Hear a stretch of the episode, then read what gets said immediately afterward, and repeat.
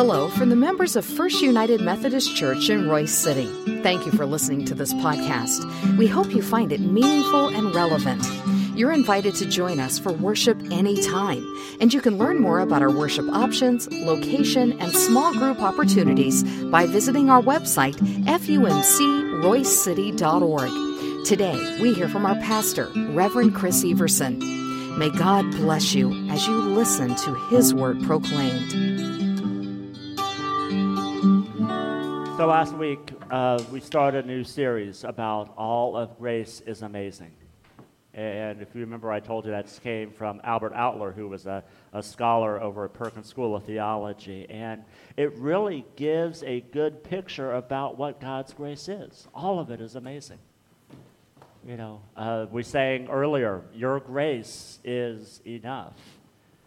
And I don't know about you, but, but for me, I, I, I can't imagine life without God's grace. I, I can't imagine going through life not knowing that, that I had God holding me in his hands.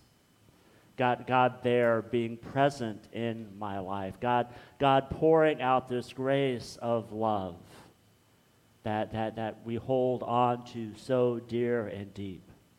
And if you're familiar with, with, with God's grace, uh, and even in uh, Methodist terms, there, there's usually three ways that we talk about God's grace. We talk about it in prevenient grace, and justifying grace, and sanctifying grace. We talked all about prevenient grace last week, about how prevenient grace is that grace that goes before us. Before we even know who God is, God pours out his grace on us so we may come to know God and we may come to feel the love that God has for us, and, and that, that draws us to God. Today, we're going to talk about a fourth kind of grace. Not really kind of grace, but four aspect of grace. And, and, and that, that aspect is called convicting grace.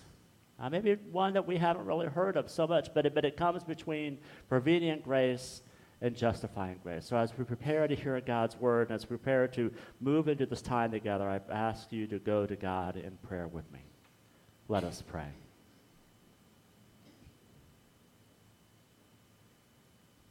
We pray in the words of the hymnist Fanny Crosby Pass me not, O gentle Savior. Hear my humble cry while on others thou art calling. Do not pass me by. Savior, Savior, hear my humble cry. While on others thou art calling. Do not pass me by.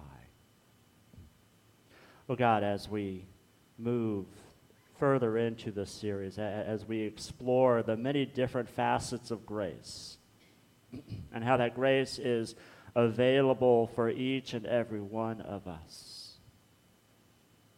God, we ask that you let the words of my mouth and the meditation of each heart here be pleasing in your sight, O Lord, my strength and my Redeemer. Amen. You know, Fanny Crosby is one of my favorite uh, hymn writers. She, she has written several different hymns that, that we're, we're very familiar with, but this particular one is a hymn that, that lives and breathes convicting grace. And, and what I mean by that is that, that she sees, she knows that God is there available and present for her, but then she says, God, pass me not. I, I want you to see me. I, I, want you to receive me. I want you to accept me in, in all and who that I am. I, I want your life to be my life. That is convicting grace. That is convicting grace that allows us and remembers us to say, as the title of the sermon, what just the facts are.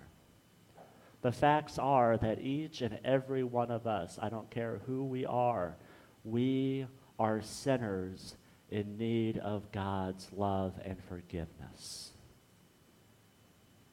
there's, there's been stories and, and there's been played upon of, of people saying, well, well, I'm not that bad of a sinner. I, I, I'm not as bad as what other people are. Well, we'll get into that a little bit later. But no, we are all sinners in need of God's love and grace.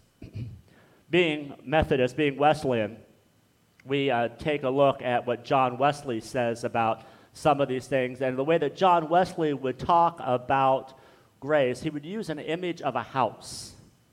And I have a picture of a nice opening doorway to a house up here. And, and the way that John Wesley would talk about it, he would say that repentance is the porch of the house, faith is the door, but holy living is the house itself.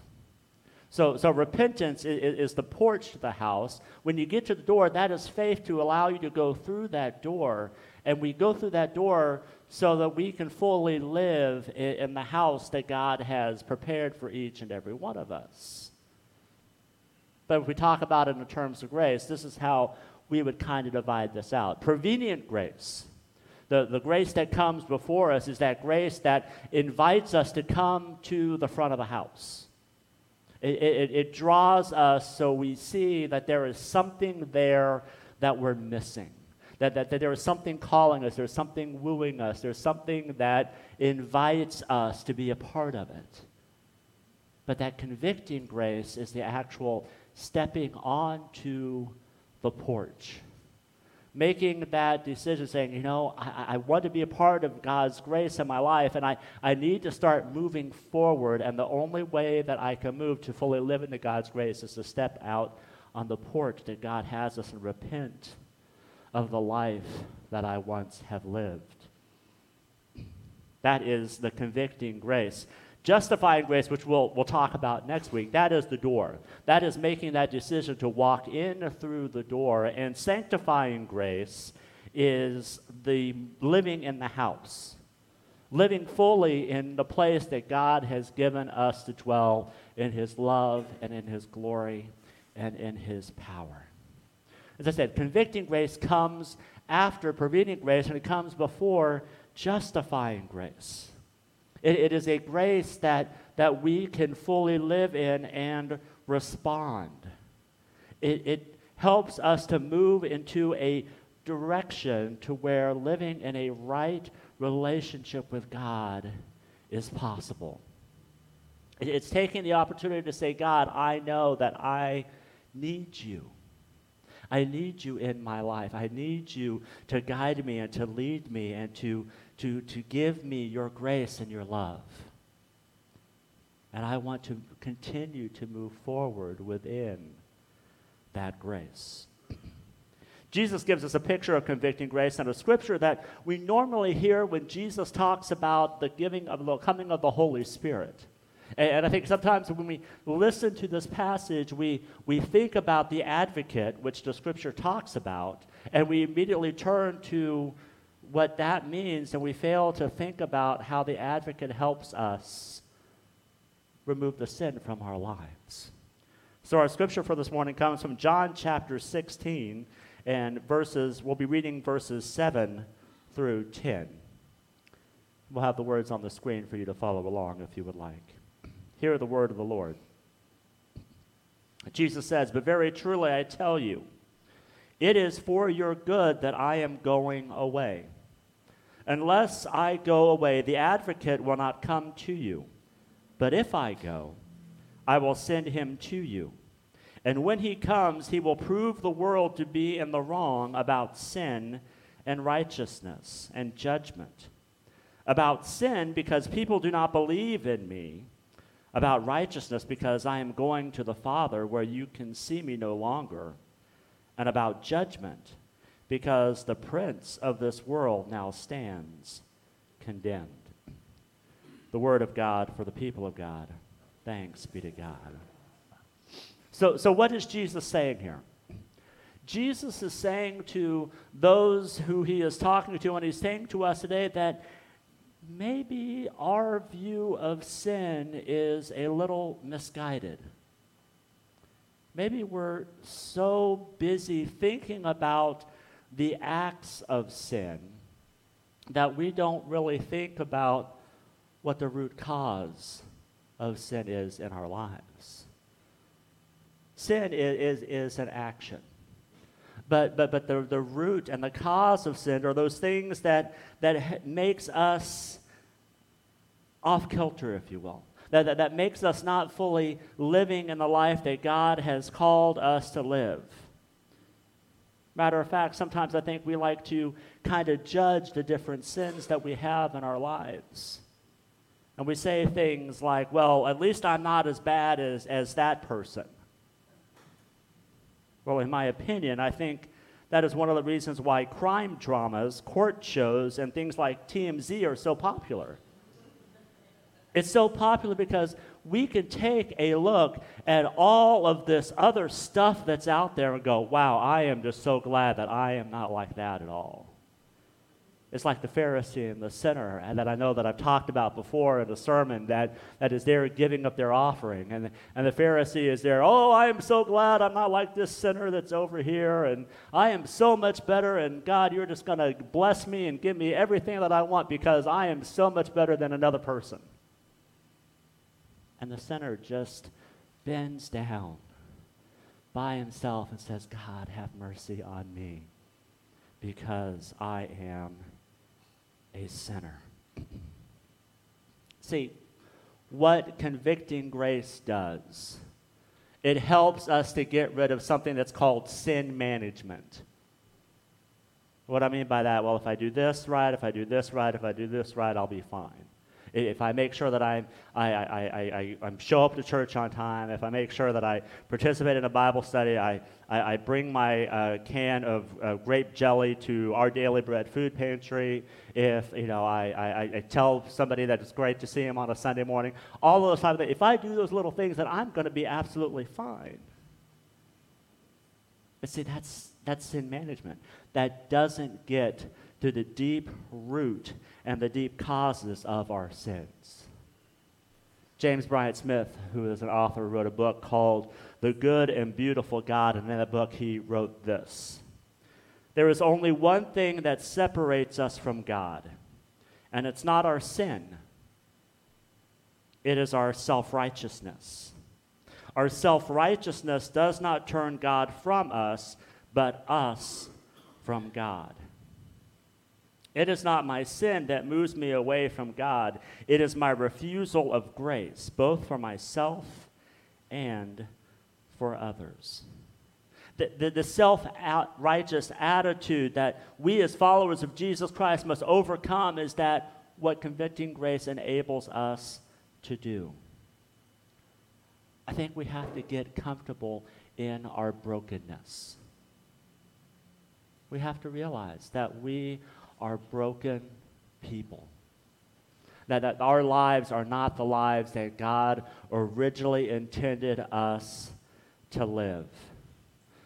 Another author by the name of Diogenes Allen, he wrote in his book, Finding Our Faith Human sinfulness at its core is the attempt to make ourselves the center of everything. And we try to draw others into orbit around us. We, we, we try to say, well, everybody needs to make sure that they, they fit into my reality or, or what I think the world needs to be revolved around. And we think about if we have everybody doing what we want them to do, life is going to be fine. But here's the truth it will never be fine.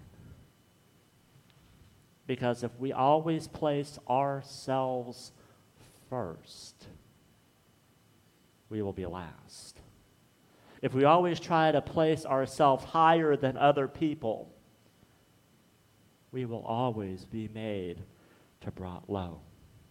One of the examples that I was thinking about through Scripture of how we could talk about this is an example that we use on Good Friday. And it's the example of the two thieves that are on the crosses besides Jesus in Luke chapter 23. And what I mean by this is that Jesus is there hanging there between these two thieves, and, and he, is, he is suffering and he is dying. And, and the one of the thieves starts to hurl insults upon Jesus. And he says, Look, if you are who you say you are, Why don't you just come down from that tree and, and then save us as well? Pull us off of, of, of these crosses too, so that we can then live. What's his attitude? What, what's his thought right there? He's not thinking about Jesus, he's thinking about himself.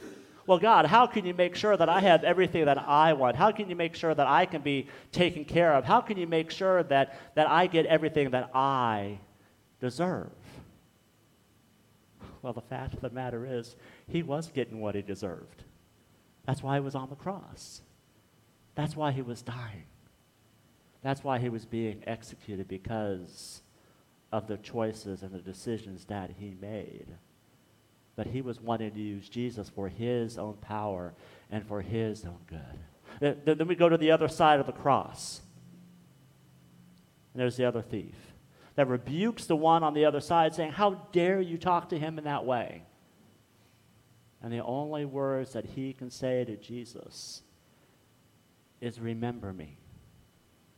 Remember me when you come into your kingdom. Not, not get me down off this cross.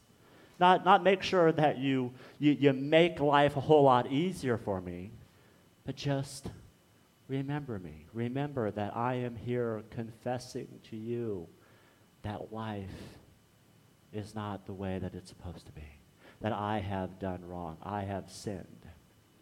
But the great thing about this whole picture, Jesus doesn't say, okay, I'll remember you. Jesus says, today, you will be with me in paradise. Jesus isn't saying that I'm just going to remember you and go, well, I'll, i wish you well in, in, in the afterlife. No, you're going to come with me because you have this convicting grace in your life to know that you have done wrong. You will be with me today in paradise. And unpacking paradise is just a beautiful picture. It's not just allowing him to hang out at the gate, which is what the thief wanted. But God is, Jesus is saying, You are going to be with me in the midst of heaven, experiencing the goodness of God. So, what is it that convicting grace helps us to do?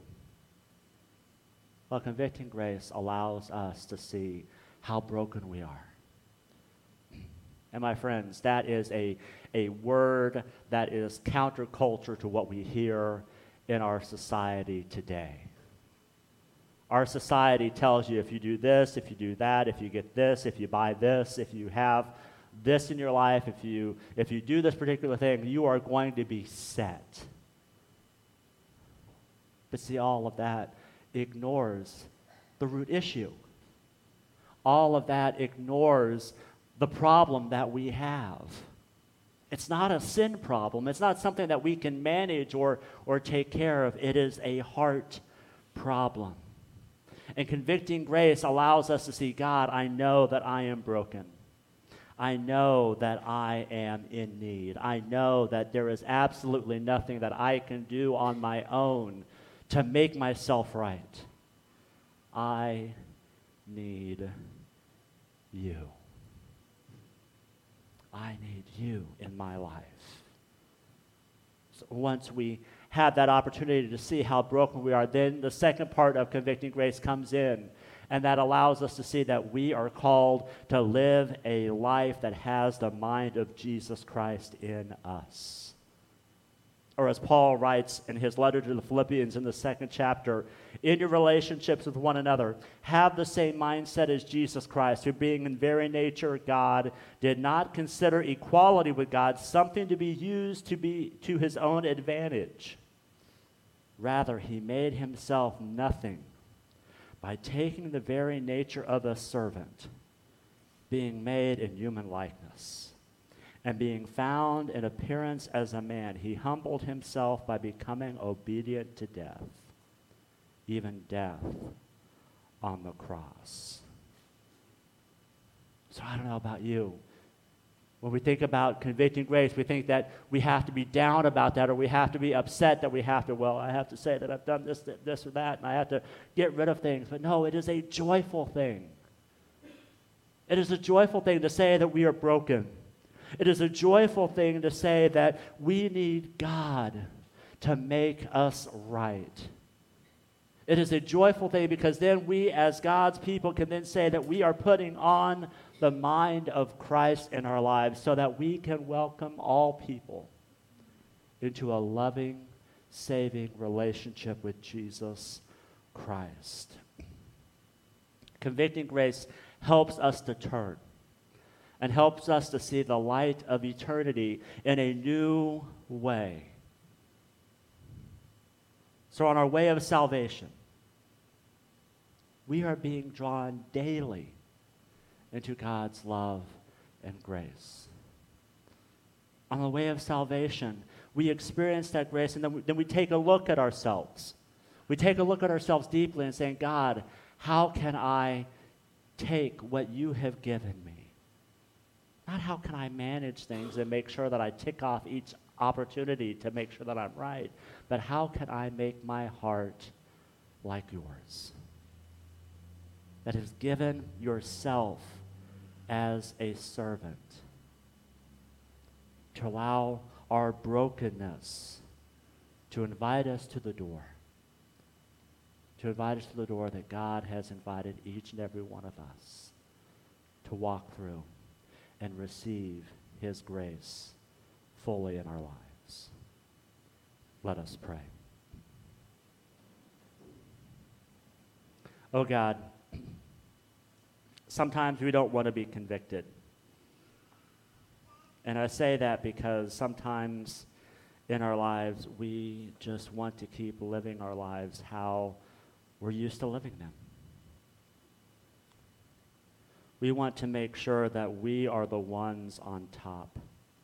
We are the ones who have the power. We are the ones who have the authority. But that's not the way of Jesus. The way of Jesus isn't finding a way to make sure that we're right and everybody else is wrong. But the way of Jesus is stretching out our arms in love bringing those who do not know you into the love and grace of our Savior Jesus. To change the inside of our lives so that we may radiate you on the outside. So, God, as we continue to live in your grace, pour that grace upon us so that we may be whole, we may be full, and we may, may be your light. And we pray all this in Jesus' name. Amen.